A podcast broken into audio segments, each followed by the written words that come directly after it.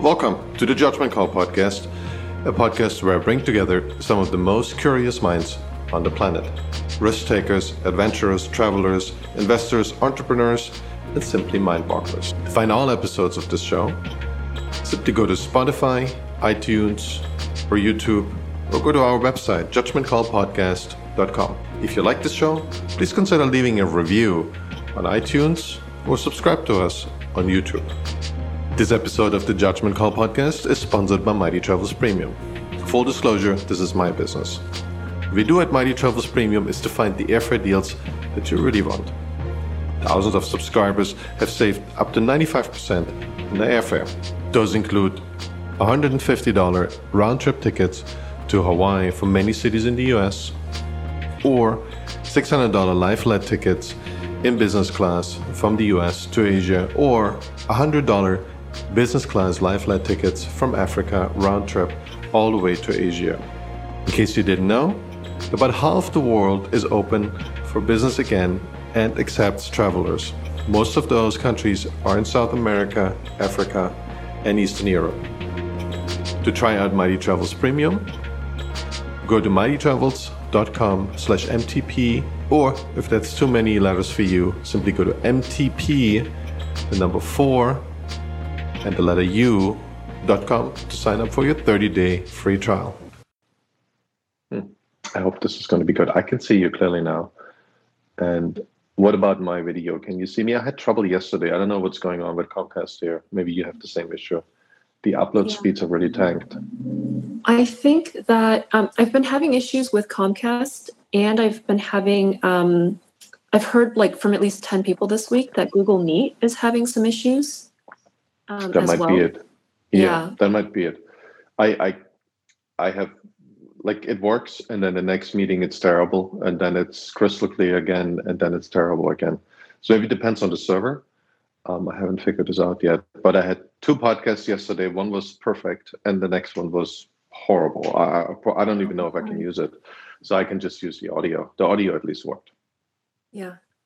But the um, audio is good now too. Um, yeah so, sorry about the, uh, to hear about uh, your family uh, did your grandma die or your grandpa no, my my um my mom's sister, my aunt died. Um, oh, okay. Sorry. Yeah, and yeah, no, thank you, thank you. Um, she was kind of the the remaining matriarch of the family after my my grandmother passed, so she's kind of the oldest uh, relative yeah. we have. Um, and uh, it just within within a week, uh, had come up and and she like no she just she told us you know i'm this is it. Um, I'm, I'm ready to go to the other side. And, and so that was, that was its own process. But um, yeah, I think she's in a better place now. What, were you able to see her before she died? Uh, I don't live uh, near her. She lives in New York. Um, okay. So it was family Zoom calls as best as we could with the, the medical staff. Um, yeah oh, they didn't let you in the hospital at all? No, no. They, she was oh. in she was in ICU, and then um, uh, we we really only had like one one call. It was like forty five minutes. Um, yeah. And then about uh, what ten hours later, uh, she passed. So. Yeah. Well, that's really sad. I find that, that I find that really devastating that relatives are not able to to visit their their family members. I don't know where this comes from, and um, there's obviously a risk involved. But you know, it's it's one of those things that I felt they're so core to human behavior and to the human experience, and they're so important. Um, just cordoning people off and not allowing any visitors. You know obviously it's a risk right? And the, the visitors need to be ready to accept that risk. But if they want to accept that risk they should definitely be able to visit. I, have seen cases in the uk where they were not allowing any visitors. I didn't know that's a policy in the us i think it varies from um, potentially even like state to state or region to region. Um, i think certainly in this case the it was mostly the hospital um, kind of and, and the risks associated with like bringing non like covid negative people into these spaces. And they were just like we we can't afford that. Like we already have patients that um, have other concerns and, and we're trying to protect them from it and just having family in those spaces. So like um, even from the point of my family who is in New York, um, they're like we we couldn't even step through uh, into yeah. the hospital. So it was yeah. all. It's just such a strange. It's a very strange experience. To yeah. It's just, it's well, there's there's something going on, and I know you're a local in in San Francisco in the area here too. What I feel there is this this sense of of detachment. I mean, the sense of we we want to stay away from other people as much as possible. We want to um, we kind of treat children like like a biohazard. We we um, there's all kinds of I don't know. People's eyes look to me that they're when I look into them, they're scared and they're they're they're trying to detach themselves from from society and other people as much as possible. And you can you can make that argument this is about COVID, but I mean, COVID is a thing that affects mostly elderly people, right? So my, my grandmother died really early in the pandemic uh, last year. And it was sad, but you know, that's you're 105 years old. At some point, you you got to accept that that that fate, right? And she was definitely not healthy. So um, she was kind of she wasn't really conscious for for quite some time anymore. Anyways, but it's really I don't know how you how you see your environment changing, but I see the social environment that was already a little shaky out here in San Francisco. I felt because the way it morphed the last five, ten years. But I, I see when I look into people's eyes here, and those are you know well-off people. None of them is poor. They're all um, you know seemingly making a hundred thousand dollars at least a year or more.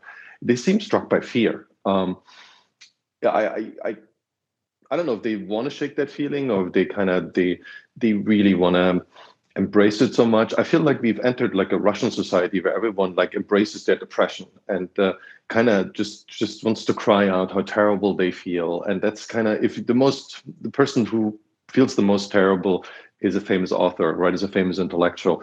Um, that's a sign of your life is great if you feel depressed. I feel like something else, something similar is happening here now, but it's more fearful than it is depressed. Although that also plays a big role. And yes, these factors we all are part of this um, this bigger society and what's going on and these they affect clearly they affect all of us. But sometimes i feel people in san francisco they they they embrace it so much they kind of swim in these feelings and they they really want to they want to tell everyone around um, how terrible life is and that that they are the most terrible the most oppressed so to speak. Oppressed is, is is now gotten a political sense. I don't mean that in a political sense. They just they feel really terrible and everyone should know that I don't know what your observations are in the Bay Area, but I feel that's that's that's quite stunning to see. And I don't see this when I go to Miami, right? Or I don't see this when I go to Texas, for instance.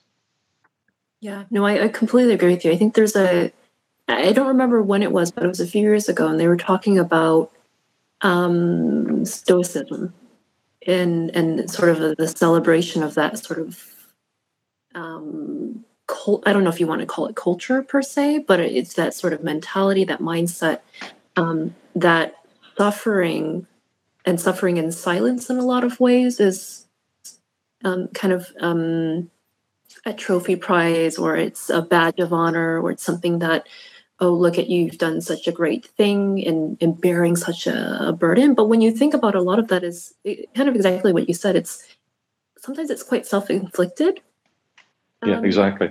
it's it's something that um, in some ways we're manufacturing this as well. And you know yeah. and i think especially to your point with with covid that fear you know when we yes it's a terrible pandemic. Yes it's a it's a difficult time for everyone and, and some significantly more than others because of lack of resource or support systems. Um, but I, I think that the if you look at sort of the gradient of who's really sort of impacted by this in a negative way and, and the folks that are like oh, you know, woe is me. Look at how difficult it is. When in, in reality, it's like we're working from home. You know, you, you still have a job. You still can take care of your essentials. You've got all these apps to help make your life like magical. Um, and yet there seems to be this very pervasive, um, again, self-inflicted um, thinking around life is so difficult. Life is so burdensome. Um, I am I am oppressed. I am this, and it's the reality is, you know, in relative comparison to the rest of the world, many of us are living quite well. Um, and taking the opportunity and the time to recognize that as, as privilege, um, or even being grateful, having a practice of gratitude, it's just not baked into the culture here.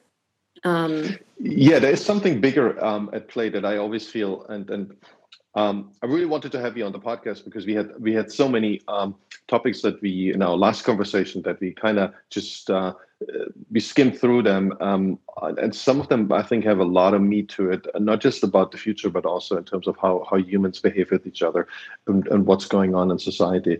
And uh, one thing that's kind of a, theme of me, and I sometimes I'm, I'm still figuring out how this actually works, but I feel there is an adverse relationship between the amount of income um, you you you have and the happiness. And it's not there's a lot of studies that being poor um, in a society it doesn't matter what society but just being poor and living in that society is bad for your health. It's it's bad for, for there's a lot of factors you can count them. People make make hasty decisions people make bad decisions. So you can say oh being poor is is is really bad. And i think that's true if you say that if our our yardstick is the United States, for instance. But then you go to really poor countries, um, and we're, we're we're, we're individuals that we would classify in the US as poor just by sheer like the same amount of income um, that what the UN counts um, as, as GDP per person. Uh, we would consider them poor, but since they live in a different environment, they're actually well off, rich, middle class, whatever whatever class or whatever bracket you want to subsume them under. But what's stunning is when you go to to to poor countries is that the the amount of happiness, and that's a pre-COVID observation. I think it still holds true to an extent, but they obviously also shaken. But the amount of happiness, as poorer you get, as more the stronger the sense of community, stronger the sense of we, we have we are all in this together. And I feel there's a lot of happiness in individuals, and I see this. Obviously, it depends on the country and depends on where you go and, and their culture.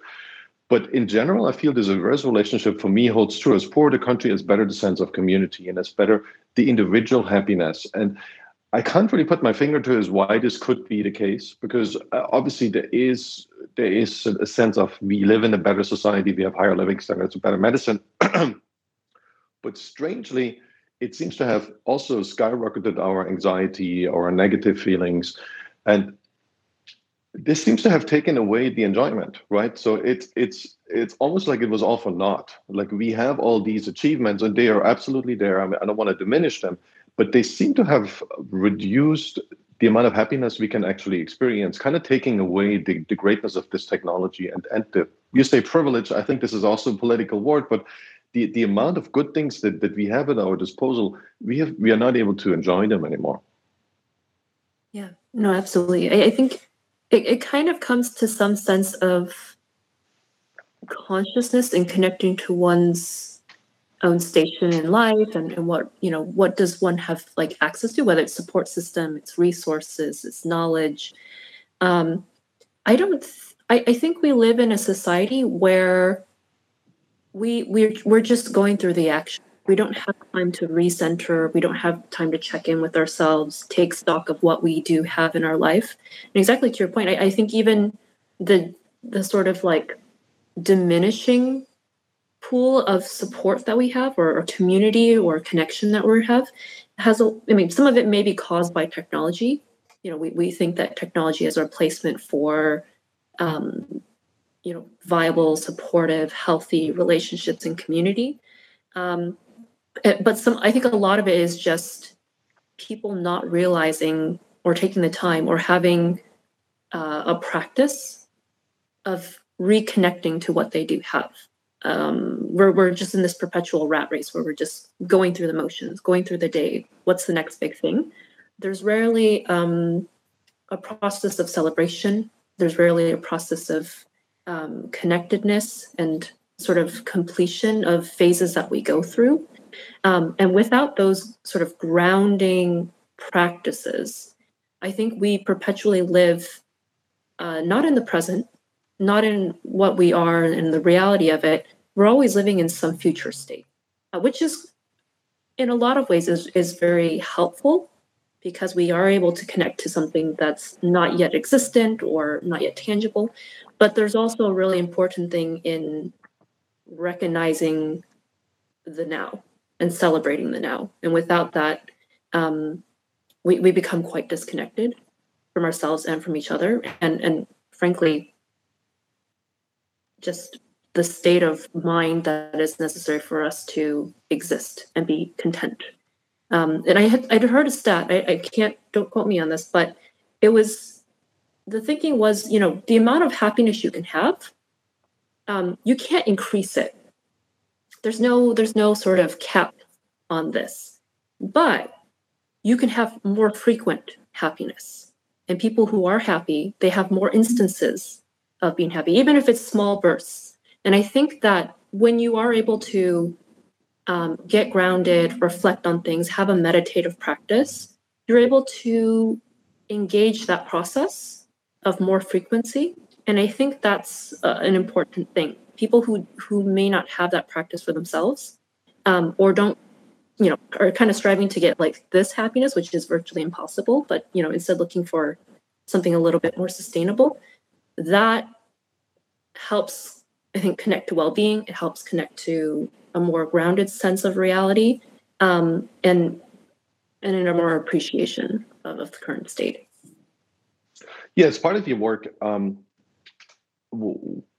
you you as far as I know, you you think about a lot about the future and how it connects to individuals or a community. And one thing you just mentioned, I think that's that's that's absolutely true. We we we we think of technology as this, this this super new religion, right? This super new community. So it fulfills all these things that were a little clunky in the past, but they were better. There was no alternative, so we were just stuck to it. And then technology is maybe our savior, so to speak. But if if if that's a guide, you know, and I'm curious if you think that's temporary, because there's going to be a huge wave of technology that seems to be even that seems to be really strong in terms of how our brain is going to be reshaped. So AI is already doing this, but AI is going to be really powerful, really cheap. It already is that, but it's not applied that that far. But it's going to change in the next five years. There's going to be tons of robots and things that look like humans or behave like humans, but they are not humans. So there's a lot going on.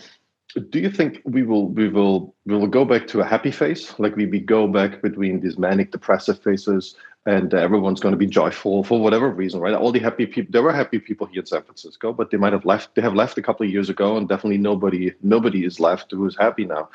Do you think we go through these phases, or have we entered like a like a secular shift where where all these advances in technology and they will only speed up? Um, they actually make us more depressed.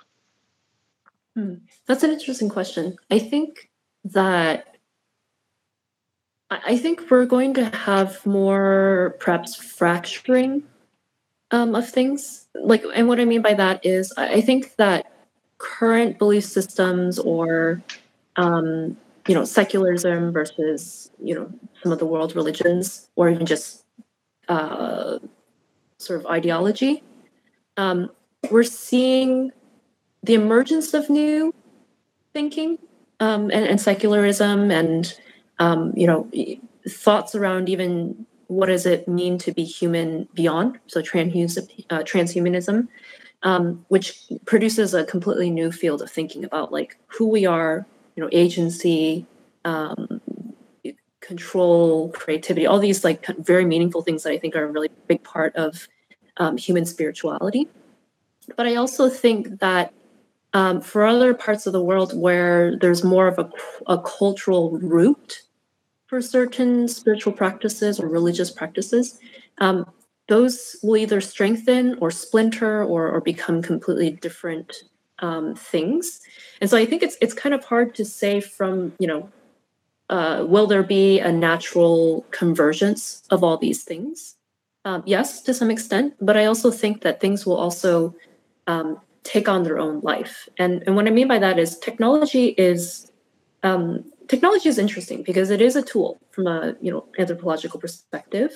Um, it advances culture.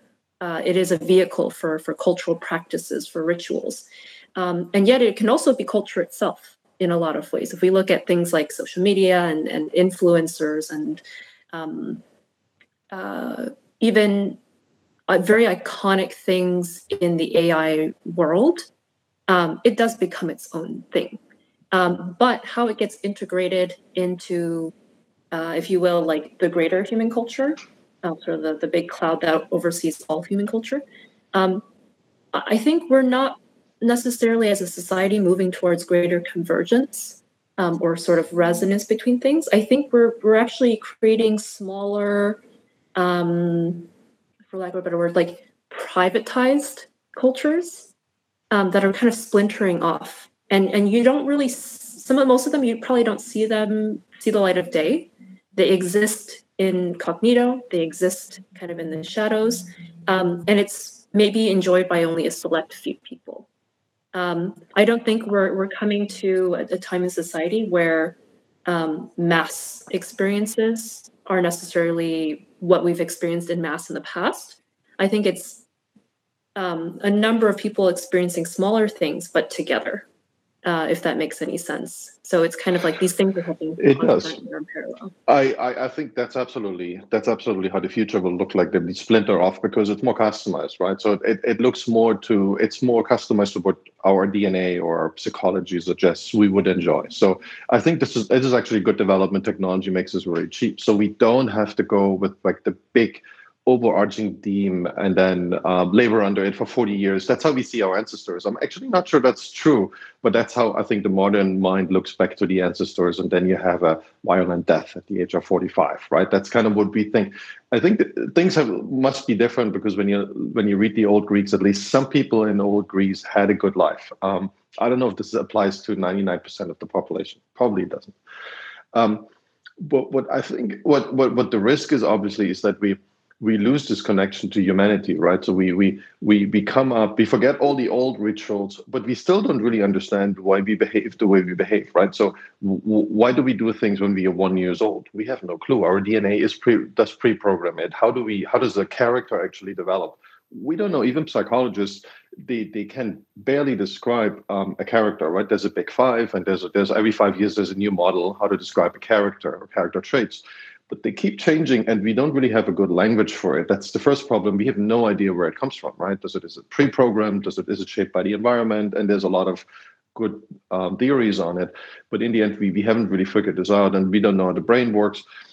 So i feel like we have these stone age tools in terms of uh, we don't really know why we are who we are. But yet we are building like the next generation of, of ai right? They could be kind of conscious beings. They're not yet there but the day will come and before we even understood ourselves, we are already going to the next generation and creating them. And they will have the same problem. Maybe they also don't know why they act like they act. And I often ask myself the question when you think of criminals, right? So why we, we've been shaped by so many generations of, of, of domestication, so to speak. So only the successful DNA has survived. That's know, hundreds, thousands of generations back. But we still have people who are intrinsically I don't know, they, they, they're 10 years old and they want to be criminals. That's their career. Not necessarily violent, right? But they're, they're psychopath, they're sociopath. They, they manipulate other people for their own personal gain. Shouldn't we have left those people behind going through all this genetic selection over hundreds of years, thousands of years, um, hundreds of thousands of years? And my theory is, well, we should, but actually, those influences that we think are are troublesome they actually make part of the society. So they, they keep everyone honest. If we wouldn't have crime, if we wouldn't have even violent crime, if we wouldn't have that, then people wouldn't be scared. They wouldn't they wouldn't follow an order that makes everyone better off. So I feel like strangely enough, civilization follows rules that on first glance seem counterintuitive, but they actually seem to be encoded in something. I don't know whoever designed this whole game, the simulation, right? Seem to have known about these rules and, and put it in place so that it works sustainably. And this leads me, this is already a, lot of ranting, but this leads me to this, the obvious question that I always ask. Do you think, where do all these things come from? Do you think we are in a simulation? Do you think it is something that kind of happened completely by accident or it's completely random? But it seems there is some cloud storage of knowledge that we sometimes access, but it's definitely not a conscious access. So we download stuff, but it's not conscious. Yeah, I I think that um, you know, and I kind of go back and forth on this a little bit because um, I was raised with a particular ideology, um, and some of it which I you know carry on into adult life, and some of it I assessed in a different way. Um, and so I think a lot of uh, a lot of human, well, if we look at even just humans as a species, um, and we look at the architecture of the world we live in, you know, bio, the biology of it, the physics of it, the chemistry of it. Um, each each sort of way of breaking down how we study human the human species, human culture, human civilization, I think is a natural progression of systems. Um, so my my father was a, a physicist, and and the way that he had always thought about things was that the the language of all things you know, whether it's humanity by uh, other organisms, is math. Uh, and math, if you boil it down, is physics. And physics, if you boil it down, is chemistry. And chemistry, if you boil it down, is biology. And so there's a natural sort of order to these things, more or less, give or take. Okay. Um, yeah. And, I, and so, I, would have I would have thought if he's a physicist, then the physics would be at the top of this this hierarchy. You would think that. You would think yeah, that, but the, the mathematics kind of more uh, altruistic. Yeah. Mm-hmm. um, so essentially, everything um, in in the world is math, uh, and everything at you know the the building blocks of it is biology. Um, yeah. So, but so we are a quantum computer, right? So the universe is a quantum computer, right? So there's it goes back to basic rules, and they seem to be extremely basic. It takes us a while to discover, but then you know the even you know Einstein's equations are easy. I mean, so many equations up until 50 years ago, everyone can learn this. So easy math but that that that kind of would lead us i mean that would lead me to the that's a simulation right the rules are too simple if it's so simple then someone basically designed that in his little playstation that, that's kind of the fear i have when other people think of it the other way to say no no no this is really simple because the simple solution always wins and this is what what had has won out over you know so many uh, millions and uh, hundreds of millions of years um, but but to me i mean myself and this is obviously a hypothetical argument um, uh, I'm really drawn to the simulation theory. Um, as for as more as I think about it, and it's been popular popularized now for a couple of years, uh, it more makes sense to me. But, there's probably no way to prove this ever. I think yeah, it's probably not something we can prove because probably the the parameters of it are probably imperceptible to us. Um, you know, we we only have so much sensing capability um, anything that moves beyond the sensory is is either it must be intuitive or we have to infer or we have to use some sense of um, i don't know imagination. Um, but there is a limit to what we as humans can perceive. Um, uh, and I, I do think that a lot of it's interesting because I wonder how much of this is pre-programmed and we're just sort of running the natural path of programming and how much of this is more generative. Uh, how much of this is more um, uh, emergent behavior. So it's the you know the alchemy or the synthesis of tossing together a bunch of different um, things and then seeing new behavior come through. Um, and and like yeah. in this case is it a fully autonomous program? Or is there someone or some entity or something in the universe that holds these sort of puppet strings or tweaks things or you know kind of plays with this dynamic? Um, i think that's left to be uh, that's left to be kind of pontificated on by by society and everyone will have their own inter- interpretation based on the fact that we as humans are like from perception perspective and sensory perspective not able to sense or discern um, unless we leverage technology in a meaningful way maybe then um, but I, I think it's quite difficult and and it's fascinating to think about. But at the same time, I think maybe it's not always the most fruitful fruitful thing to think about because it is difficult to right when when i think about it you know it, and when you think about neuropsychology the the idea of free will goes out the window relatively quickly. When you run these experiments, I mean, for us, free will exists, right? Of course. But when you run experiments, when you when you read the literature, it's basically it's gone. I mean, there isn't much how you you can manipulate people relatively easily, and it's it's it's not it has been done for forever, I guess. But what's interesting for me is that it seems the people when we are ancestors of theirs who who held up that idea of free will so against all the facts right so it's almost like a self-fulfilling prophecy against of all the facts that they knew they held up this this this this prophecy of free will, and it can it it, it can happen. Right? It's not impossible, but it all, almost never happens. So it's it's almost like this was the, the, the, selected program that helped people survive better. Just believing in something that seems idiotic if you actually go down to the science, there is basically no free will. I mean, there's not a lot of psychologists who will, if, if you press them, say there is really free will, depending on definition. But in, in most cases, you can actually uh, talk it away. And so so what, what this leads me to is we are actually a self-delusional species. So we ancestors of even more self-delusional people or maybe slightly less but we we we, we drown in these self-delusions just like the covid epidemic. I'm not saying it, it's it's this virus isn't real it is real. But the extent of what we made out of it and how we drown in this this negative feelings they have other origins and we we, we make this happen. So that's i think maybe it is well understood but i feel like the, the the impact of these huge civilizations and the amount of people and how they are connected and how they influence each other it's it's not very well understood. Like the old greeks didn't have much of this because the communication channels were just not there. You know socrates had to talk to every single person to influence them which took eventually happened but took him 30 40 years. But now with one tweet you you can influence humanity. Um, I don't know if you what, what what you feel is the future of this this this mass communication. Do you think we'll, we'll get this under control and we get tired of all the tweets um, things that that that kind of and it seems to be twitter seems to be cooling off um, as, as, a star um, and um, do you feel we learn how to deal with this or it's just going to bring us into really negative rabbit holes and things we, we have trouble getting out of I go back and forth on this. I, I do agree. I think Twitter uh, Twitter is definitely uh, I wouldn't say necessarily going away, but I do think that the way it's used and, and the frequency at which it's used is changing. Um, my personal observation, just to kind of take a quick side, side tangent with Twitter, is that um, it's becoming more, again, kind of these like closed off communities or these fragmentations. And it's yeah. not even like, oh, this is marketing Twitter, oh, this is design Twitter. It's like, this is a very specific sliver cross section of this. And it's just I don't want to use the word echo chamber, but I'm going to use it because it's the only thing I can think of. It's just resonance within that chamber. Yeah.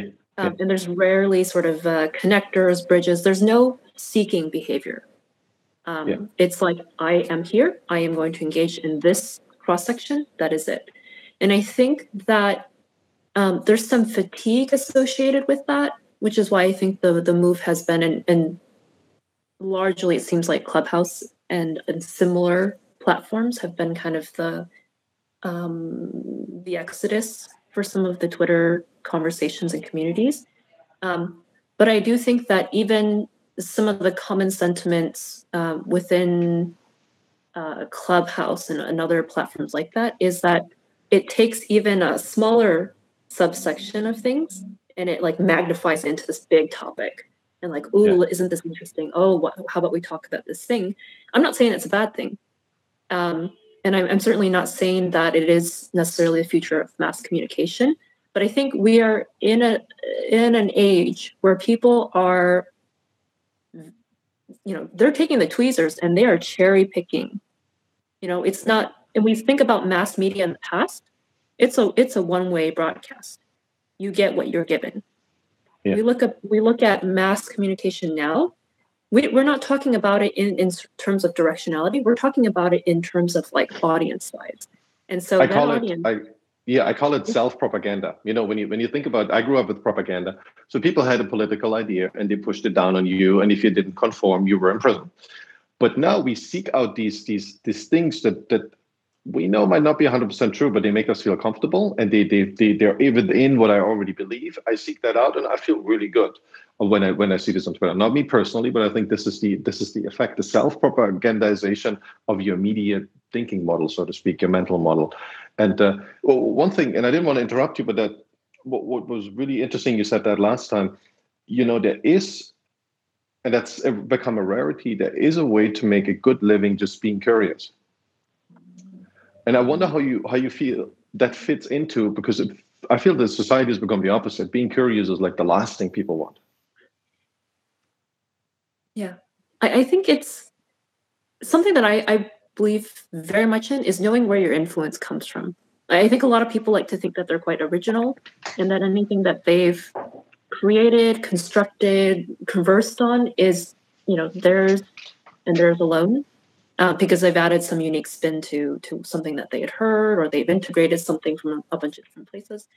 Um, but this again kind of goes back to what we talked about at the start of this conversation: is how often does do you reflect on a thing? How often do you recognize um, some of the internal you know self-talk that you're having some of the thoughts you're having and i think it's the same thing when we talk about um, curiosity and we talk about um, some of these echo chambers of communication and, and, quote unquote community um, if we don't know where influence is coming from and we don't take inventory of it in a meaningful way and we don't question it with a critical lens um, and really sort of bifurcate what is ours or at least what do we what do we believe is ours versus what are we taking from other places and we don't have an awareness of that. I think it becomes um, it's like any any food diet you have.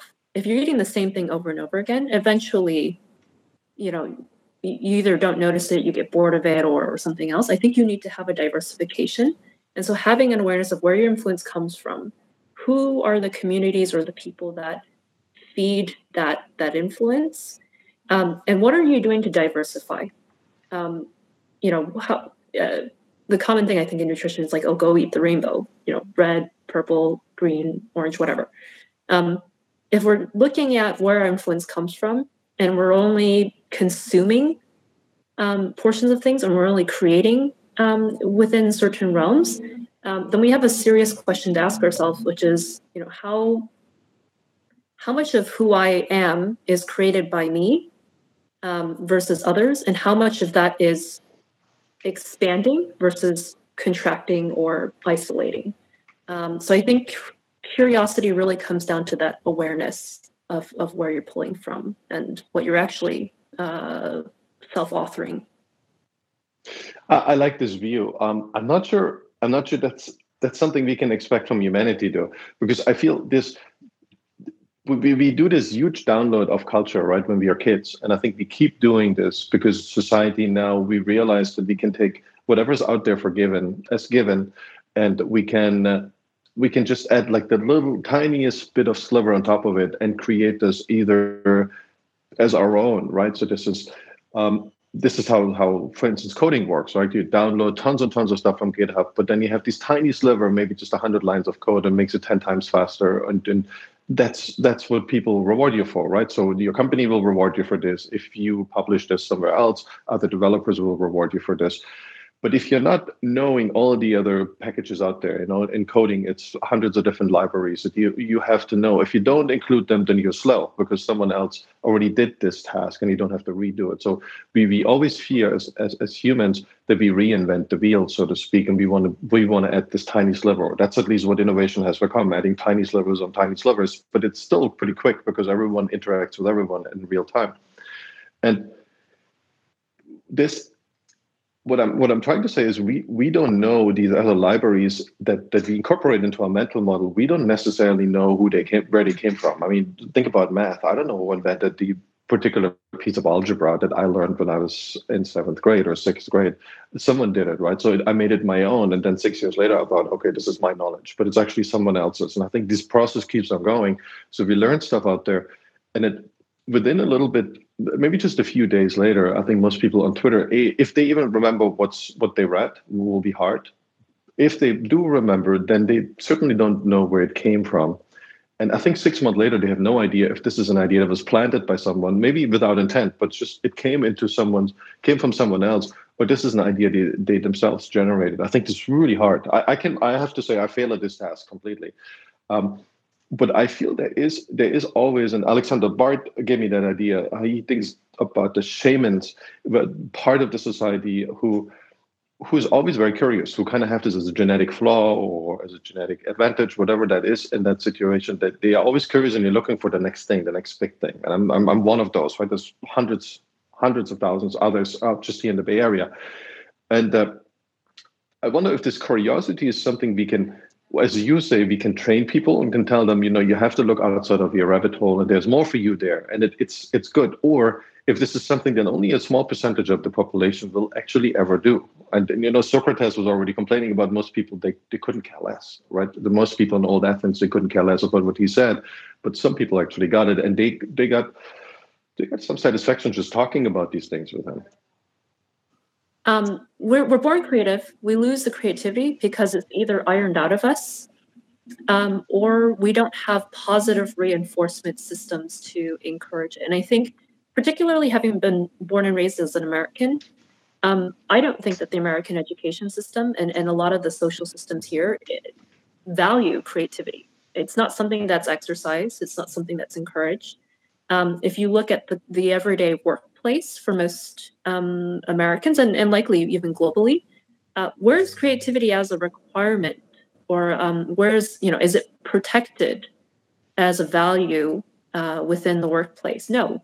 The industrial revolution has made it so that we segment our work in a very specific way um, and that that segmentation of work and that focus on the operational efficiency is such a far departure from uh, the you know what creativity brings and so i think that um, when we think about you know can we as a society um, encourage more creativity at scale? Um, is it something that everyone gets to do? Um, or is it just for a, a select few? Um, I think right now, the way that our, our global society is architected, um, creativity in a lot of ways is either it, you have to take a sacrifice somewhere. You know, either you you pick a very particular lifestyle, um, you might you might not get paid quite a bit for it, um, and and that's sort of the you make a choice or a trade off. Um, it's not something that is readily accessible to everyone. Um, and, and certainly, I think, unfortunately, that's why many people don't get to participate in that process in a meaningful way.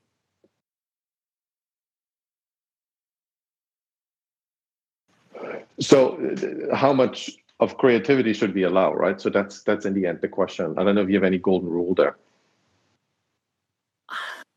I, I, I mean, I'm very curious to see what Gen Z is going to do because um, they, in a lot of ways, they are creator native in a way that like millennials were kind of considered digital. I don't think millennials were truly digital native, um, but they are the first generation that can think about creativity and and even the monetization of creativity, which is a kind of an interesting dynamic um, in a quite a different way from other generations.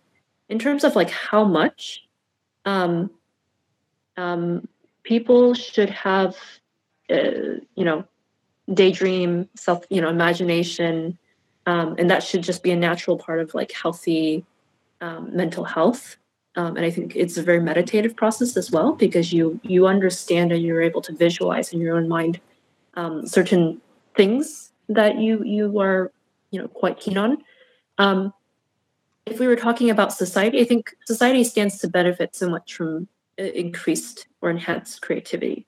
Um, however, that needs to exist, whether it's community, whether it's um, you know the way that we talk about it, uh, and then I think certainly in the workplace, um, it is something to be encouraged. How do you actually plug that into something like innovation, or how do you plug that into something like employee engagement or experience? That's a completely different conversation.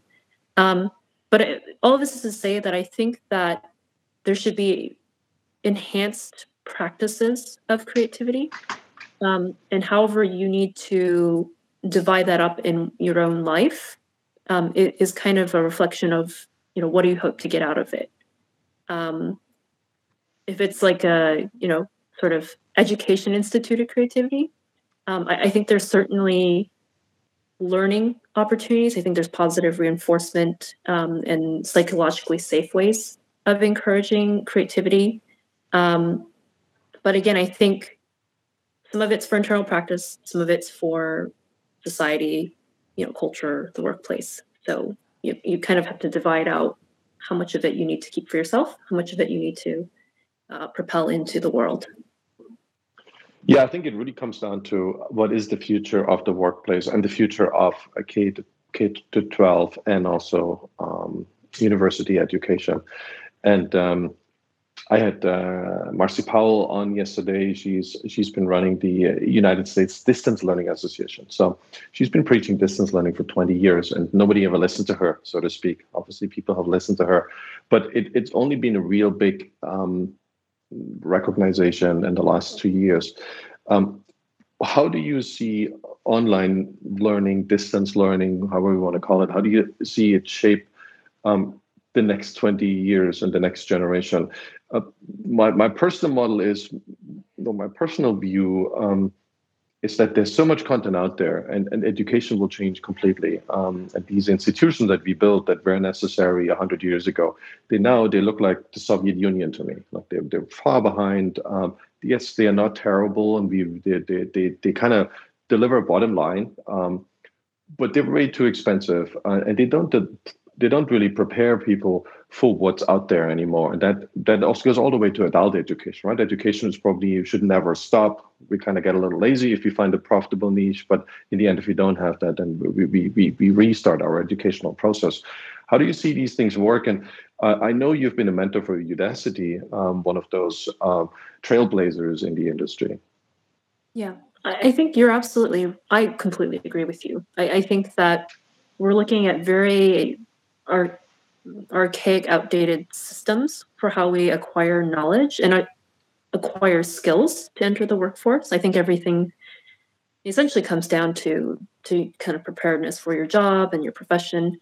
Um, I, I don't think I, I think the evolution that's going to happen is that there's going to be um, less there's going to be more self-directed learning for, for those who are going to be able to do that um, and are able to manage themselves in that way.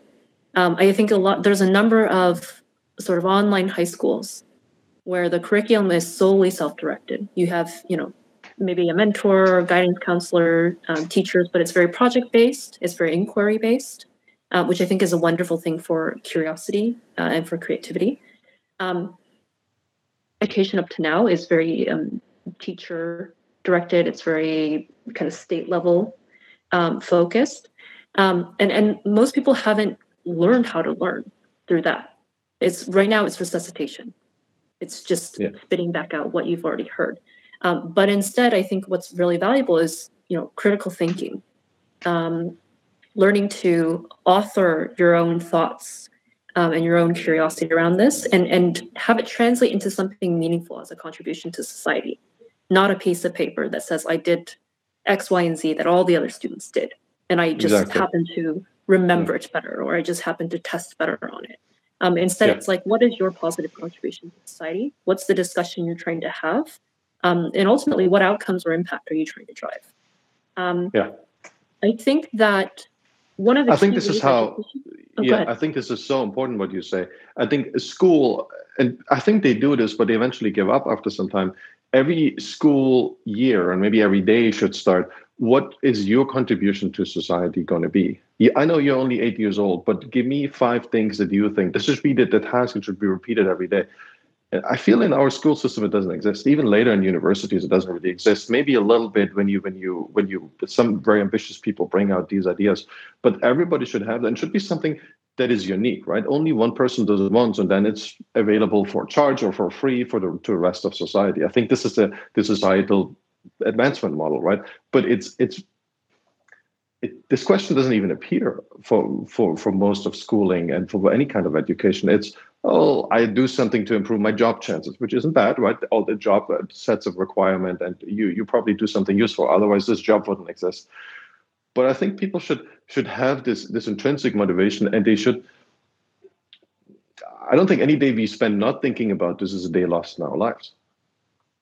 Yeah no i don't think so. I, I think something that is really critical to this i, I think again is self-reflection. Um, because you go through the day doing the things you do but then how do you integrate it back in? How do you push it back into some greater vision or, or strategy that you have. Um, and there's rarely a, we're rarely, if ever, held accountable to that practice.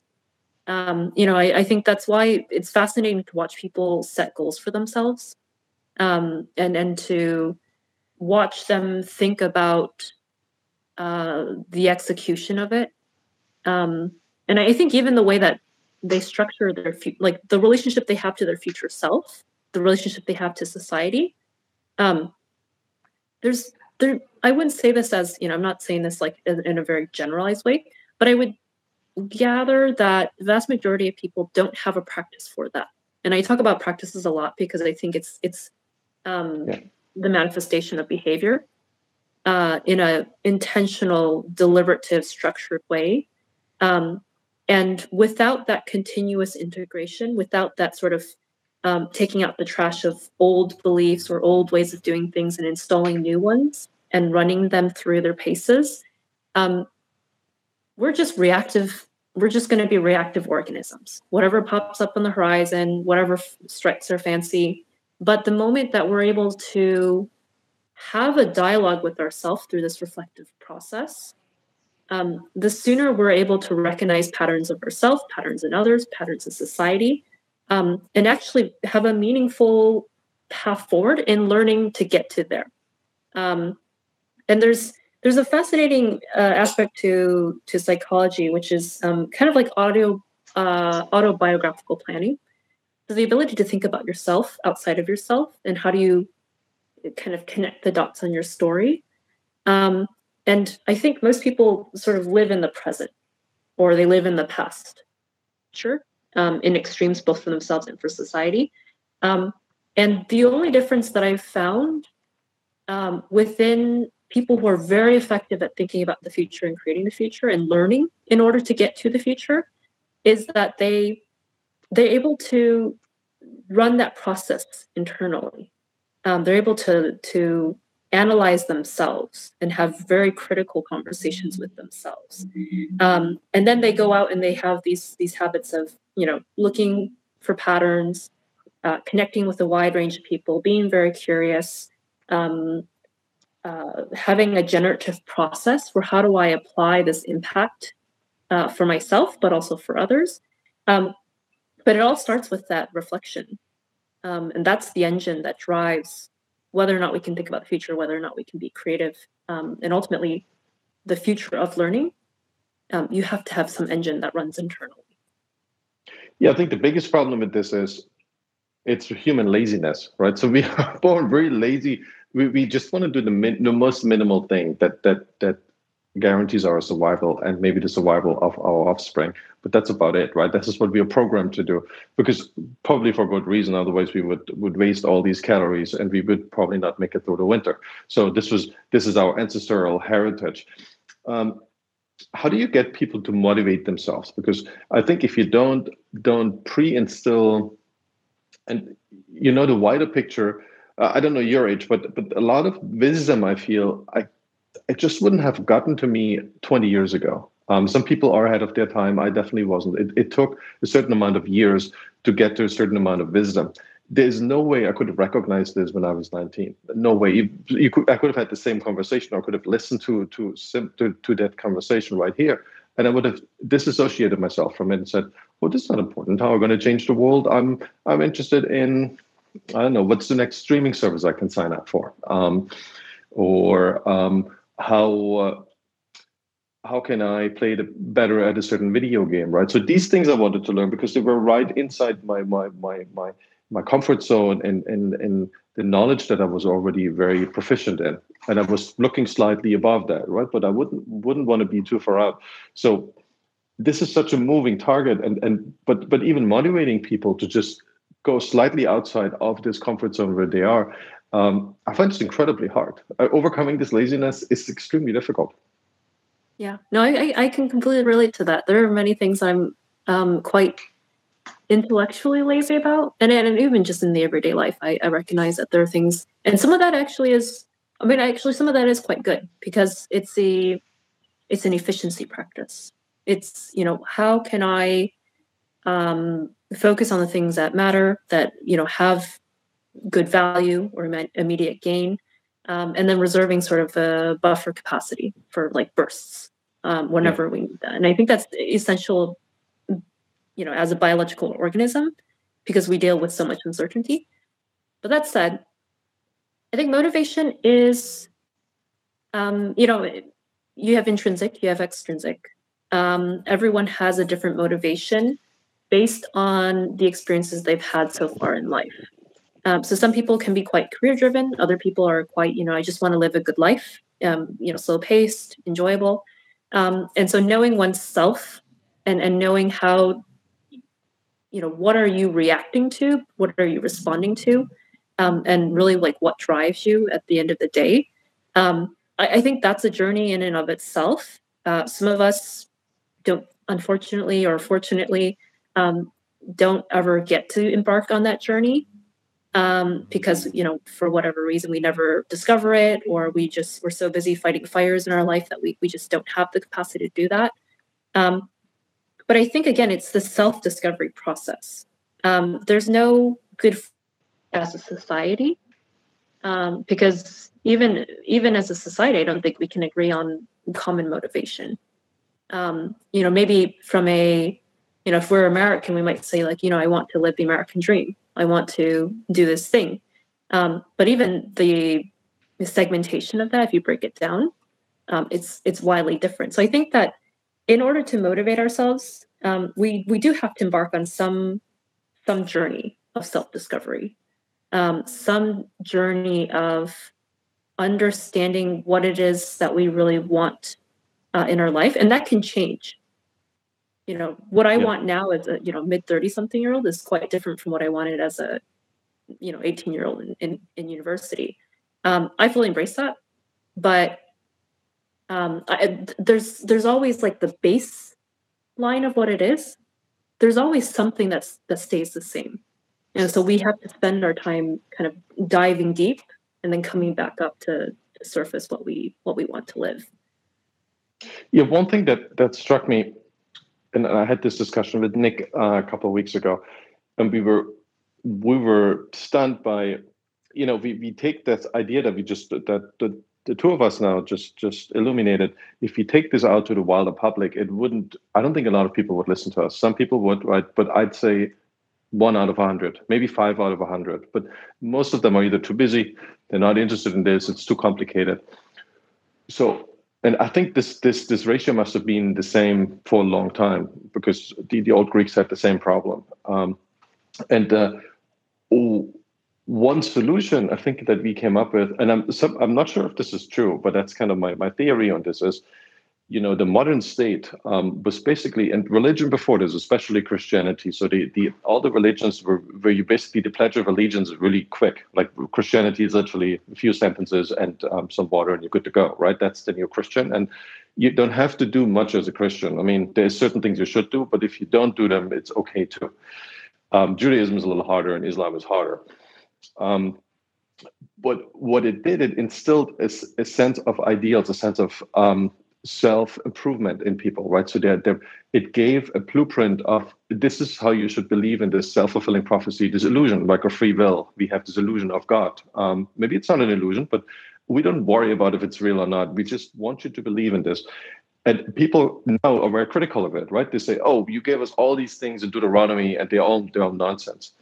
But what I say is, well, when you think of it and the, the, how the modern state has been developed, and you know, the well, Locke was was they were all um, really into into Christianity. They were they were very devout Christians.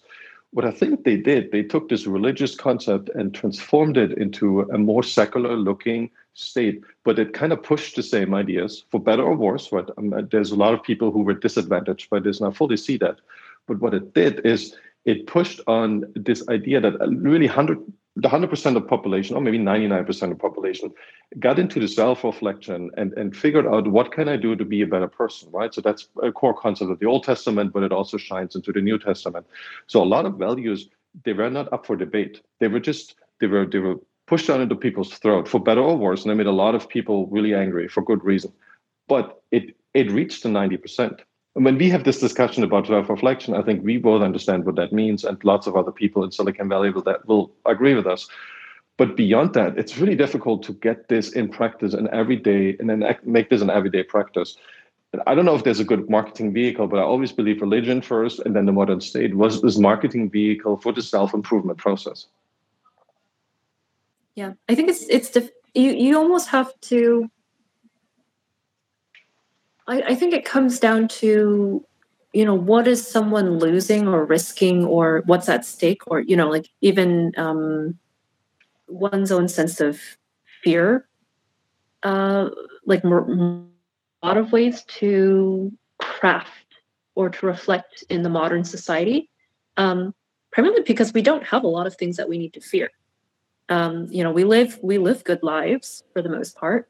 Um, it's just you know the the things that happen in and around us we sort of just take for you know take with its paces.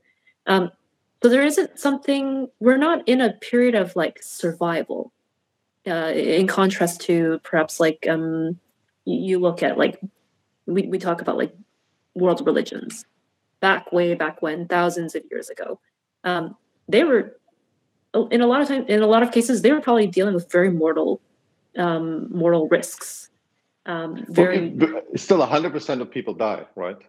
Yeah yeah. It still so hasn't it's, changed. it's just a thing. It's maybe a little longer but it's the same thing. So i think Yeah. we're in the same boat more or less. It, it feels different because we can defeat certain diseases right? And we feel we're a little safer. But you know like covid could have been like airborne ebola. It wasn't but it could have easily has have been right?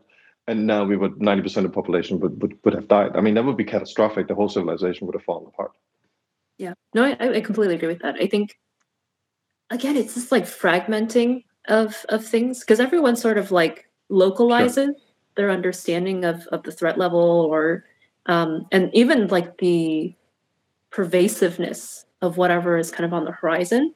A lot of things that are occurring today, it's here one day, gone tomorrow.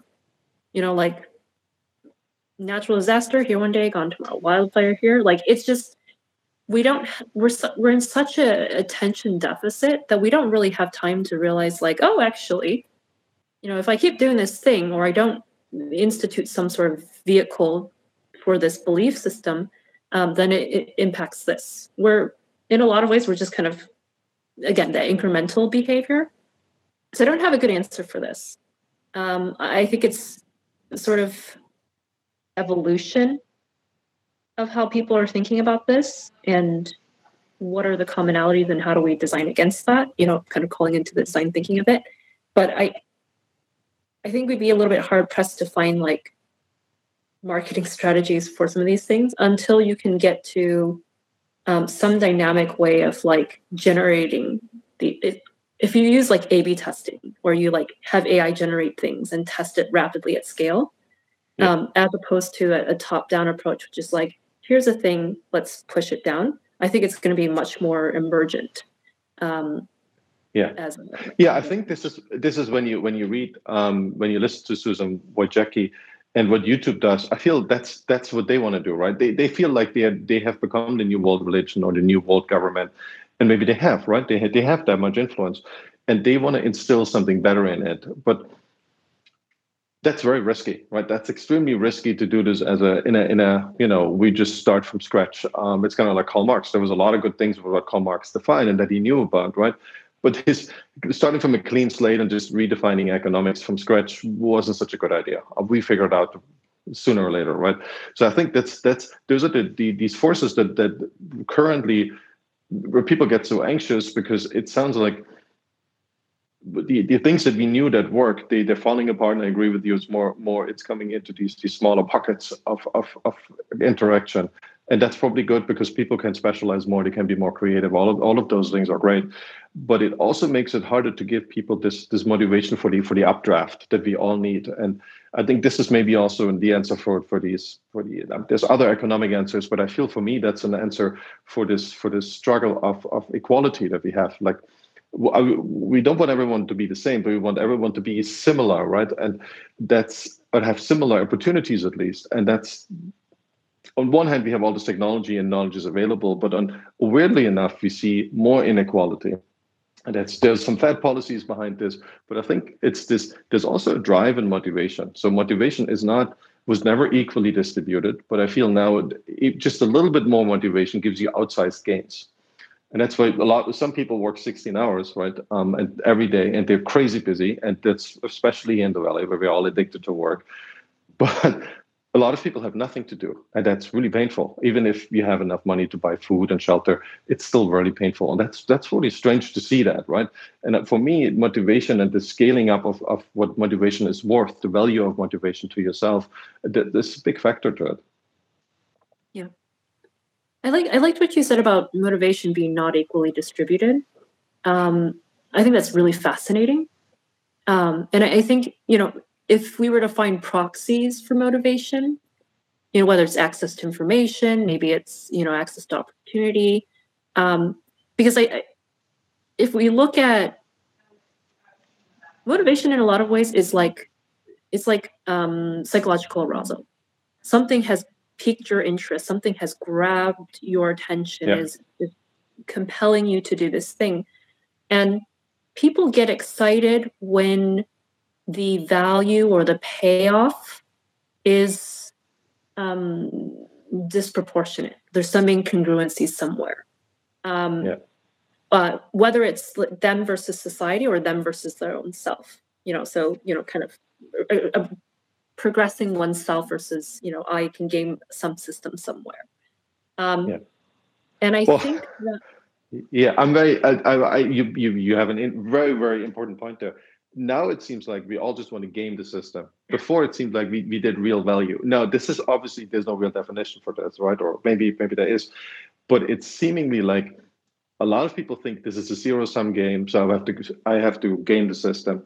And I think before, well, maybe it's the good old times. I can't be sure of it, but it's I have the impression it was more like we want to increase the size of the pie, right? We, we that's possible because economic um, growth was still normal. Now it's gotten so rare in many countries.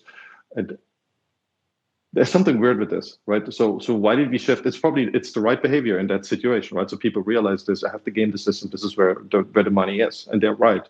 But for society, it's a bad idea. I feel. Yeah, no, I completely agree. I think that's and that's where I think some of the dialogue is is changing as well. Um, and I think that's why discussions about equity equality, about access, about opportunity are really important because you're not necessarily taking from one group and giving to another. You're cre- you're you're creating it in new places, so it's new growth. Um, yeah. Whereas previously, you know, you're just kind of allocating um, things as, as needed. And I think that's why we're having more conversations, like you know, whether it's businesses, whether it's organizations, world governments, about sustainability. Uh, we're having conversations about you know how do you invest in people first? So like thinking about human capital human development. Um, we're thinking about um, you know just mechanisms for seeing things as not scarce but quite abundant.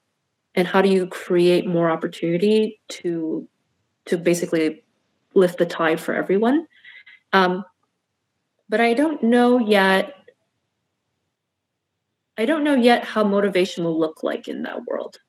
Um, I don't know what forms it will take, uh, where it will either be generated, and I don't know if you can spontaneously. I think it's like it's like laws of physics. You can't just create energy, um, or you can't just create something. Yeah, but you can. No, it's like I, I think of it like the DNA soup yeah, no, I, we that's this Framers experiment, right? That you put all the elements on the early Earth together, and it eventually created something that looks is a precursor to DNA.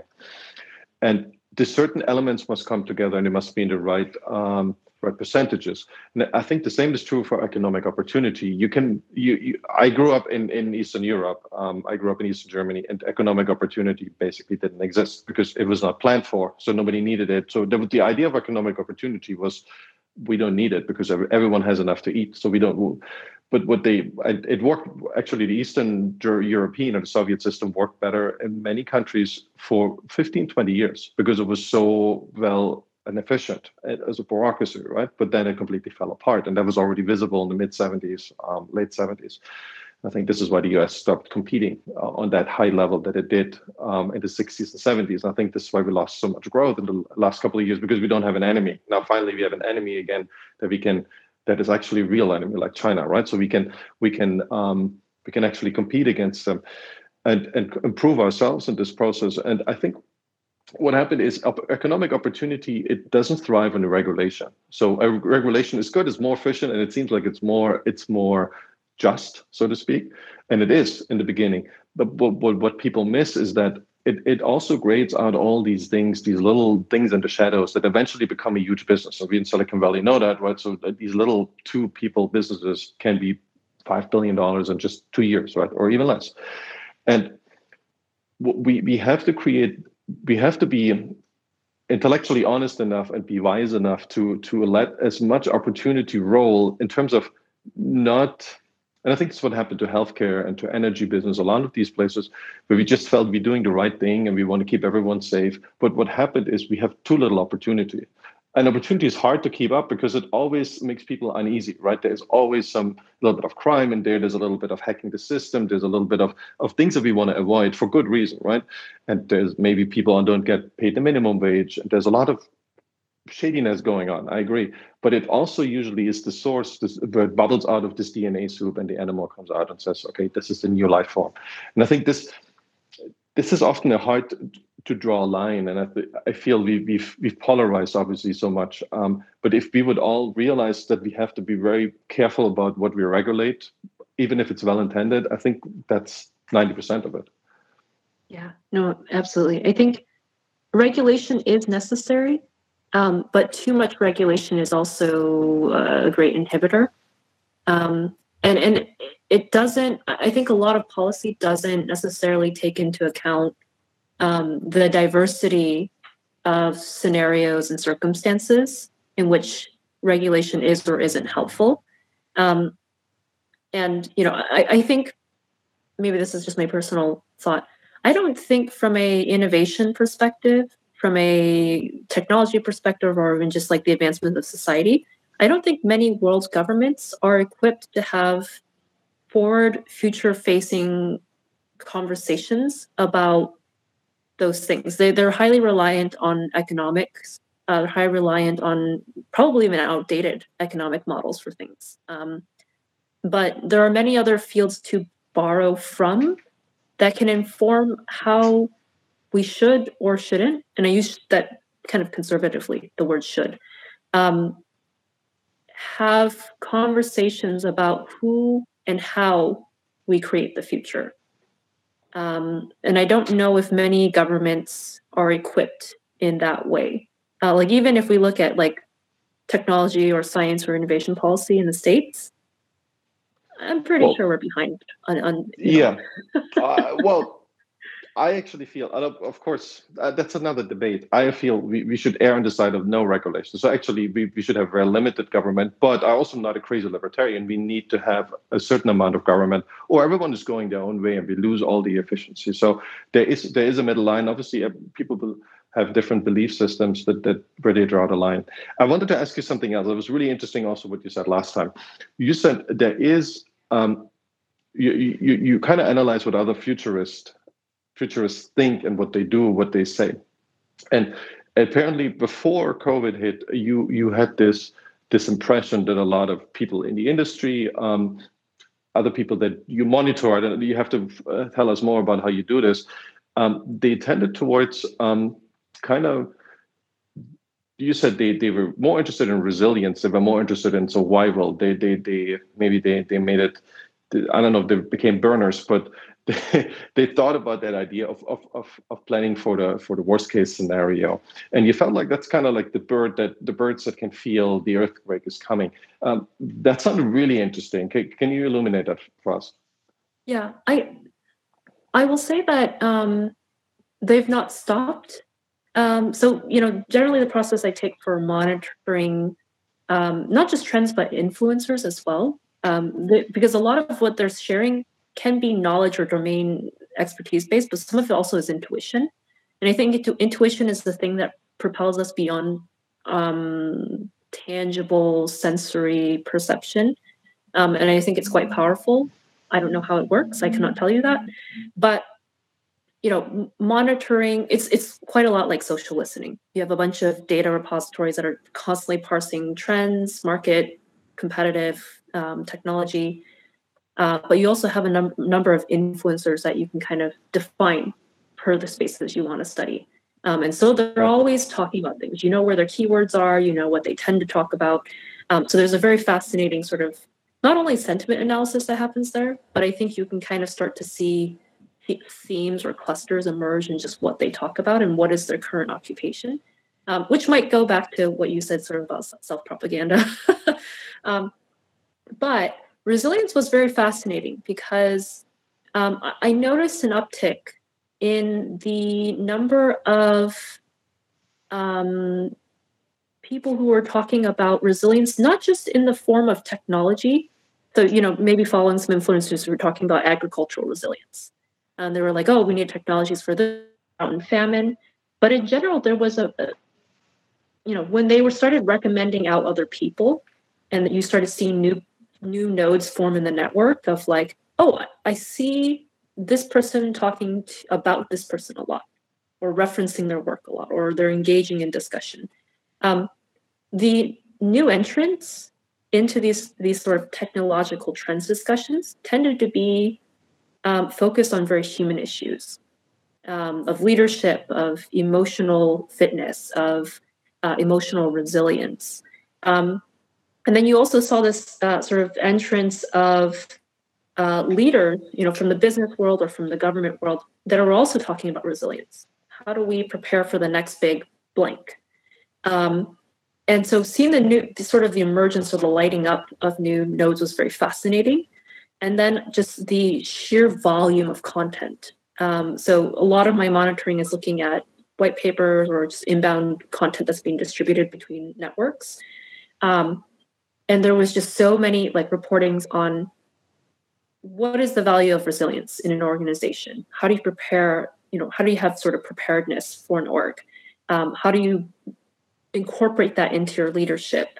Um, but then also how do you as an individual practice that? How do you sort of grow your resilience? How do you expand upon that? Um, and i found that very curious. I, I couldn't in the conversation i had there was no there was no very specific thing that they were all trying to drive towards. Like oh i think we're going to have an earthquake here in california so therefore we're going to do this thing. But there was um, to best describe it sort of an ambient anxiety about something. Uh, yeah. not being able to pinpoint it to anything in particular but saying something something is going to happen. And i know it's that my most critical either for me as a person my most critical systems or my most um, my best known vulnerability whether it's my how i operate whether it's um, the assets i have. But there was just some kind of bubbling up of anxiety that was just pervasive.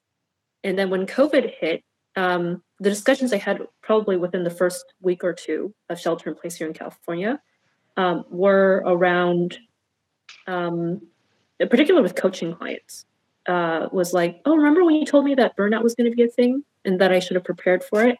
I'm I'm prepared now to lead my team in in a way that um, sort of taps into my reserve, where I, I, have enough now prepared to go ahead in order to um, provide space for my team or safety or you know support." Um, and it was I had never intended those conversations to go that way but there was a, a real recognition of like resilience is here to stay. How do i do it better? How do i get more of it? And how do i share that with other people? Yeah i find that fascinating and i i can't i can't really decipher what was first but i felt like in san francisco there were distinct phases. So there was um, a very euphor- there was a lot of euphoria until like 2014, 2015. I don't know where it came from. Um, this and there might have been terrible phases before. That was, and that was out of the ordinary um, from from my point of view. and that was not just San Francisco, but I think it was a globally a phenomenon. There was a sense of euphoria. Obviously, we came out of the, the, the depression about the housing housing crisis, and it seemed like okay, we're going to be fine because in the, in the financial crisis, a lot of people got really worried this thing is going to fall apart completely, and it didn't.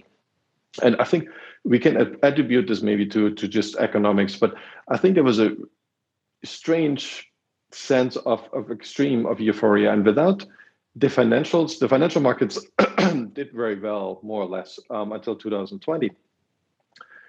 I think the mood really soured um, 2015, 16, 17.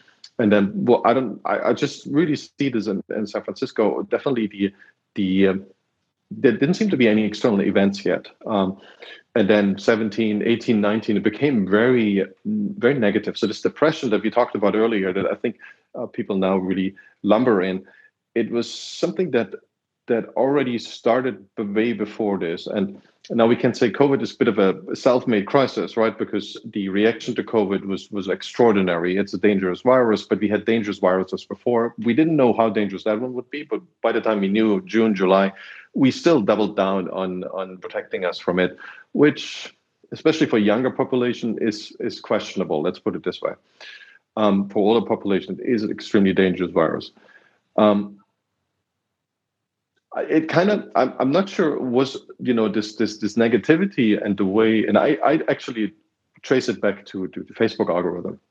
So the Facebook algorithm initially um, gave you a lot of it literally gave everyone a lot of likes. So the likes became a currency, right? And and they were inflated a lot. Um, so whatever you put online on Instagram or Facebook, you get hundreds of thousands of likes, which makes you very happy. You know how psychology works. That's validation. That's like it's better than most things in life um, when you get millions of likes on your post. And I think this inflation came to a, to a pretty sudden halt in 2015 when Facebook changed the algorithm and said, no, no, no, this was all nonsense. So what we now do, we change the whole engagement mechanism, and only what it what happened. Oh, it makes sense.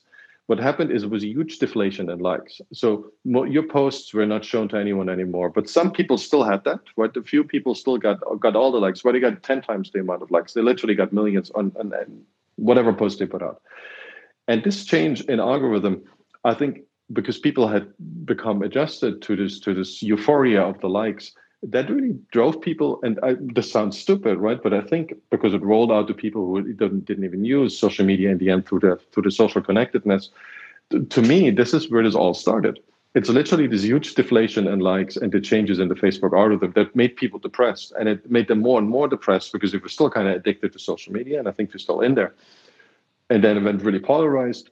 And then they needed to find something to produce a crisis. I'm not saying that COVID isn't real, but I'm saying we manufactured a crisis and we would have found something else to manufacture a crisis. And I think maybe that's why you saw that so early because people knew we, we're going to need a crisis. Whatever the crisis is going to be, we're going to need one. And if, if, if COVID wouldn't have been, then we would have found something else to create a crisis out of it, like a revolution, or who knows what would have, would have happened otherwise. Um, yeah, th- that's kind of my explanation of it. I think that's really fascinating. I think that's. I, I think there's a discomfort, and you know, I don't know how to necessarily qualify it, but there's a discomfort with progressive sort of upward trajectory um, with society, with the economics, uh, or the economy. I mean, um, and it's like, when will this end? when is when is you know everything going to fall down and fall apart um, yeah. and so there's sort of a scanning of the horizon and look everything is assessed as with a risk level or a threat you know oh that thing yeah. right there that the housing market over here you know the the um, you know trade agreement here or you know climate change there um, so it's like it's it's interesting you say that because now that's kind of jogging the thinking here when when i had these conversations of resilience back in starting in 2018 they were not the same. The reasons for for seeking resilience were not the same, um, uh, even if they shared very similar roles, like founders. Um, their preoccupations would be on whatever was sort of within their sphere of of um, community or influence, um, but their mechanisms for preparedness look very similar. Um, so I don't know if that means that there's some sort of um, uh, a template for for how we prepare ourselves, regardless of what the crisis is. The, to your point about like creation of crisis, whether it's the culmination of many many different anxieties and decisions that are made in light of fear or anxiety that sort of push together a bunch of different things and have it become something um, or have it sort of be a, reflection of many many people's anxieties packaged to one. I don't know, um, but it's very very fascinating what you just shared. Yeah, when you when you look, there's a there's a huge underground. I'm not even sure it's the underground. It's probably becoming a big big minority of like doom, doomsday scenario about the economy. It's the Federal Reserve, right? It's the end of the dollar. It's the end of the stock market. It's the end of, and I think the people who who propagate those, they have really good arguments from economic theory. Those are those are often very extremely wise econ- economists.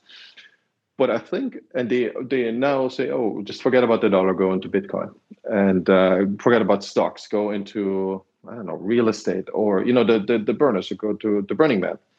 Um, they kind of they, they they make this exit from society, and I'm like, okay, this is all fine, and you might be onto something, but the problem is you need to. We are all in this together, anyways. I mean, you you can't live on your baked beans forever, maybe for a year, but then it's over. Like you just want to kill yourself because there's nobody else around. So, what that's I think what a lot of people finally realized with COVID, we are all in this boat together, with different skills and, and you know different behavior levels, but we got to find a way out that that all of us that gives us the best efficiency for all of us. And just abandoning the dollar and saying I'm going in Bitcoin is ridiculous to me. Um, not that Bitcoin is necessarily a bad thing, but the the idea of just okay, this is all going to come to a big doomsday scenario. Once you start thinking like this, and once it propagates, then it becomes a scenario, right? Because the society, all these problems that we see are easily fixable. Like they're, they're not they're not it's not an asteroid that's coming against us, but even that would probably be fixable. But they're pretty relatively small issues, right? But everyone is is building up this don't trust anyone, don't trust the dollar, don't trust this. It's like we need roads, but instead of building roads, we just say, oh, just get a big truck. And then we say, oh, we'll get an even bigger truck and just have dirt roads. This is not helpful, right? So it's it's this and I think it's it's it's always been there, but it goes back and forth, and uh, we we see this I think Ray Dalio had had um, popularized this, but there were other books before he wrote this one. There's this big cycle we go through um, in economics. It's about three or four generations, and the the the there is this doomsday event, so to speak. But I mean, the Second World War was a doomsday event, but for most Americans, it wasn't that bad. You know, you lost maybe twenty percent of your real income, but you didn't lose your life. I mean, most of fortunately didn't have to lose their life. So I think most people expect a scenario like that, like the Second World War. Something bad happens. It's not necessarily the asteroid is going to kill us all. And I think this was this is palpable whenever the, the we see a new top in terms of the economy makes, and a lot of people now think that we have one more of those those those sucker punches. Like it's going to recover, and then we're going to see one more of those, and then you know someone will inflate the dollar by 40, 50 percent, and then but but that's it, right? It's not but it creates this huge anxiety in between that really messes with people and i think social networks they they they've accelerated this quite a bit and that's why we saw these this big uptick in in positivity and then this huge drop yeah no i i think that there's um in and of itself like social networks and like so like societal or collective sentiment um it's interesting that you know we're in that machine and it does influence so much of other other parts of the machine um, that we wouldn't have expected and, and it's sort of I mean, it's relatively new in, in the, yeah. the, grand scheme of, of history. But it's like the book. like a lot of people say it's like the book or the newspapers right it's kind of the same thing just a little faster. Yeah just a little faster and um uh it's it's i don't know i feel like sometimes some of it's also on its own um, afterlives, like initial post or initial share, and then the conversations that come out of it, or you know the subsequent shares of it further down to other communities. Um, so it's it's in my opinion, I think it's a little bit more um, complex. Uh, it has a, life of its own that is not necessarily doesn't follow sort of the um, the half life of uh, traditional news and media. Um, and I, I think we can see this too because sometimes algorithms have a fascinating way of like resurfacing old content um, in in new ways or with new context. Um, but I do think that we're not. I, do think that this anxiety, this kind of like, um, sort of default behavior of like collapsing into oneself, giving into one's anxieties and fears, um, pulling away from collective society and, and in some cases like you had mentioned trying to get an escape velocity from it um, society and government can only work when we know when we can kind of like be in it together Yeah. And I think that once we start to collapse that structure and we discard or disregard um, the benefits that it can provide uh, collectively, um, then we've diminished the, some of the um, the benefits. We've removed it and we've weakened its structure. Um, so therefore, when it comes to the response, um, we're not equipped because we don't we no longer have certain parts of you know society connected in a meaningful way. We don't have free flow of trust um, and relationship. Um, so I think we're we're I don't know how things will be post COVID. Um, I don't know if it's going to be a continuation of what we had before, if it's a new normal or or whatnot. But I do watch this with a lot of doomsday scenarios and anxiety is very real. And you know, my my hypothesis is we're going to move from this and we're going to go in search of the next one. Like it's just yeah, it's just yeah. ever well yeah i think it's a constant struggle. I, I mean you know the, the the ancients how do you motivate people to believe in god as you we draw a doomsday scenario right? Even if it's not real. So this is not this this we need this as humans to, to motivate ourselves. Um you know we, we it's it's this old saying when you go to tel aviv everyone there lives their day as it's their last. And it's it's probably a good idea right? Because you believe the doomsday scenario is next day. So you, you enjoy your life and you do the best you can. Um but talking about making the world a better place, one more thing, um, and, and I really, really, really enjoy uh, um, how we how we um, talked about the other um, items. Um, you said there is a serious change about how we can make actual innovation happen, and what you mentioned is the idea of a Y Combinator. And I know you worked in a crowdfunding company, Republic, or have been involved with them um, who is very successful at um, shaping the way um, companies raise funds. Um, um, anyone can contribute to a campaign, and now I think the, the campaign limits. Um, we had Darren Marble on. He explained me that it's up to I think thirty million dollars. so the campaign limits of what you can raise have changed a lot. But you also said the, the model how innovation is typically being perceived in larger corporations is pretty broken and it should maybe resemble more um, a challenge um, or an accelerator. Um, what do you think is the best model right now, and where does most of the innovation actually come from? Yeah, I, I think that um, I'm still discovering for myself what this truly means, but I think there is a democratization of innovation that needs to happen. Um, most corporate entities tend to rely on, you know, the select chosen few that have, you know, ex, you know exceptional stability within the org. Um, what I've tended to find in working with corporate innovation teams um, is that while they're great um, thinkers, sometimes they're not the best entrepreneurs. Um, so they may find something that's quite fascinating, but when you have to connect it to greater value, you know, for customers, for partners, for whoever is in your ecosystem as a business, um, thinking outside and towards like others is is kind of a, a point of complication for many companies. Um, and it's oftentimes that uh, something that's quite cool and interesting is not always something that translates well into the market. Um, and i think that's sort of the disconnect that's where the break happens. Um, when i think about how corporate innovation or even just innovation as a whole uh, most companies are experiment uh, experiencing quite in- incremental innovation. It's you know we, we added a feature we added a new product we did a thing. Um, but it rarely bubbles up into game changers. Um, things that have you know a new market new customer segmentation um, completely dramatic new way of thinking about you know problem x y or z. And i think it's because um, they haven't tapped into they have a very dormant uh, innovation machine like they're they're asking a couple of cogs in the machine to you know do the work, go innovate, figure out what this thing is. When there's this like entire engine, this entire machine that's just waiting to be woken up and to be engaged in the process. Um, and the way that a, a, lot of companies operate right now, how they do it is they try to funnel through um, like entrepreneurship programs, or they try to do incubators or accelerator programs where they, you know, handpick very specific people and they ask them, you know, you've got six months to do this thing, here's a million dollars. Um, but the, that process is not open to everyone. It is a highly exclusive process.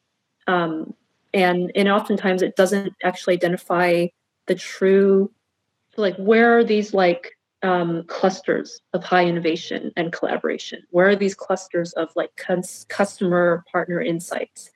Um, where are these dynamic teams that work so well together that regardless of what you toss at them they can execute and, and turn on a dime?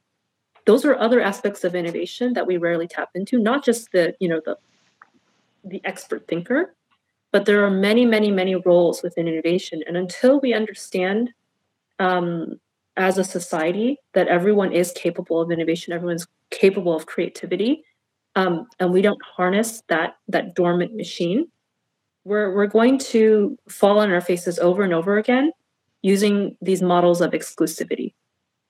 Um, because rarely is value created in in a closed system. That closed system is going to create value for itself.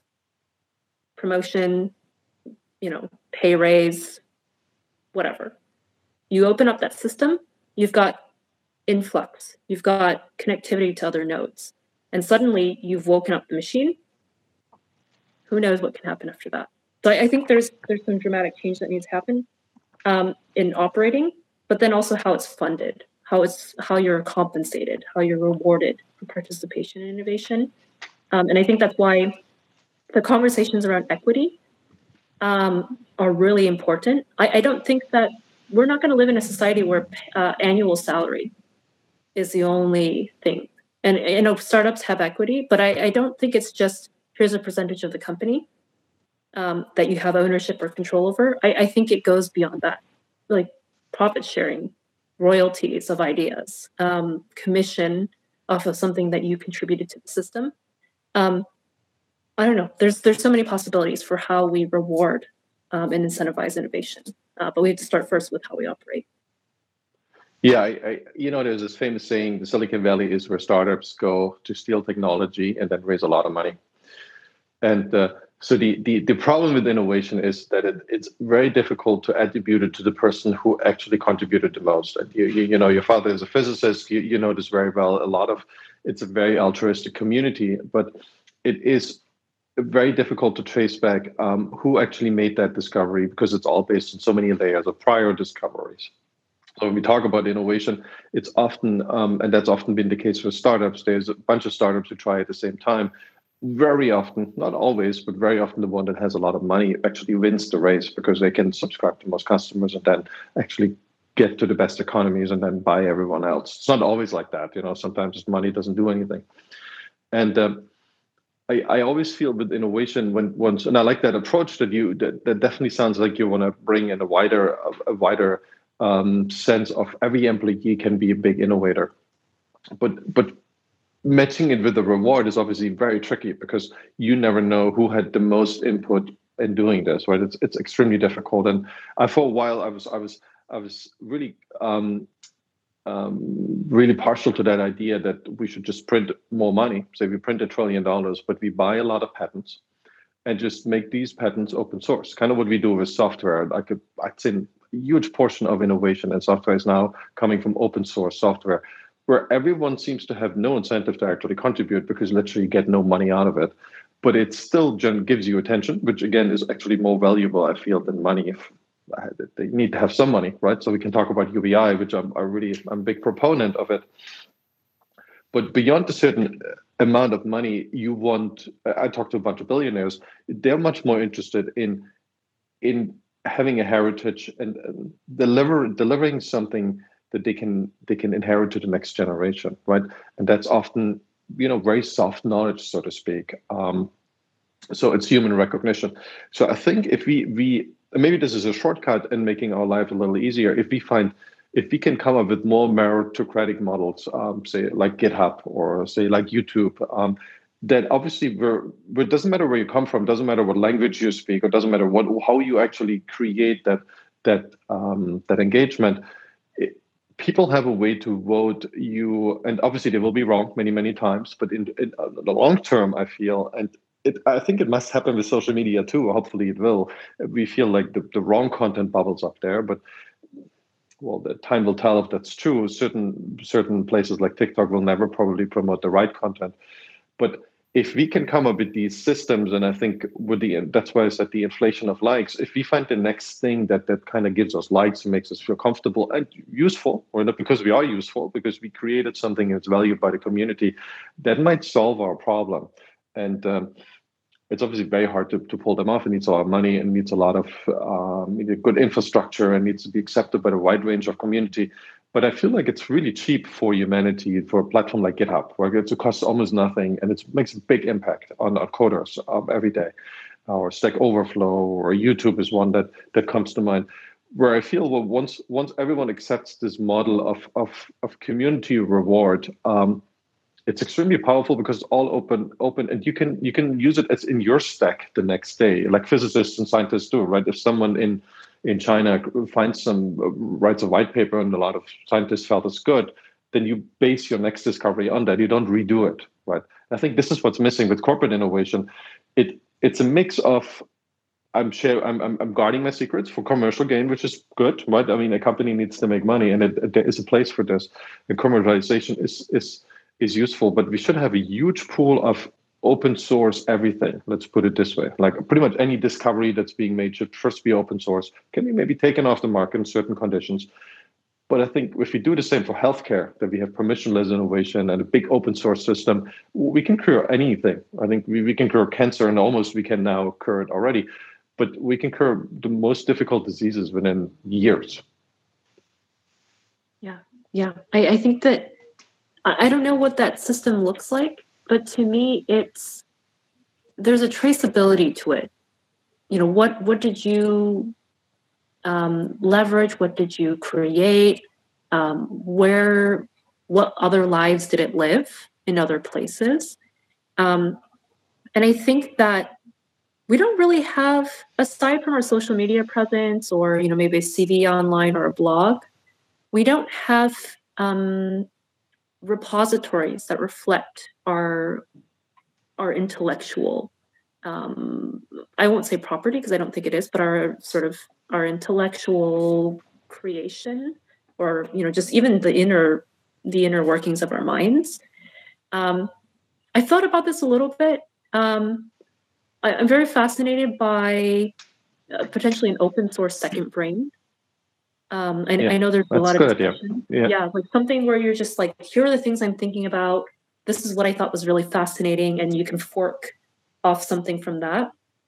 Um, and I think that there's, you know, maybe it looks a little bit more like the influencer model, um, but I think that's wildly fascinating because now then you can take the snippets, you can create derivative works, you can apply it in a different way, and you, and people can actually trace the applications to understand these things.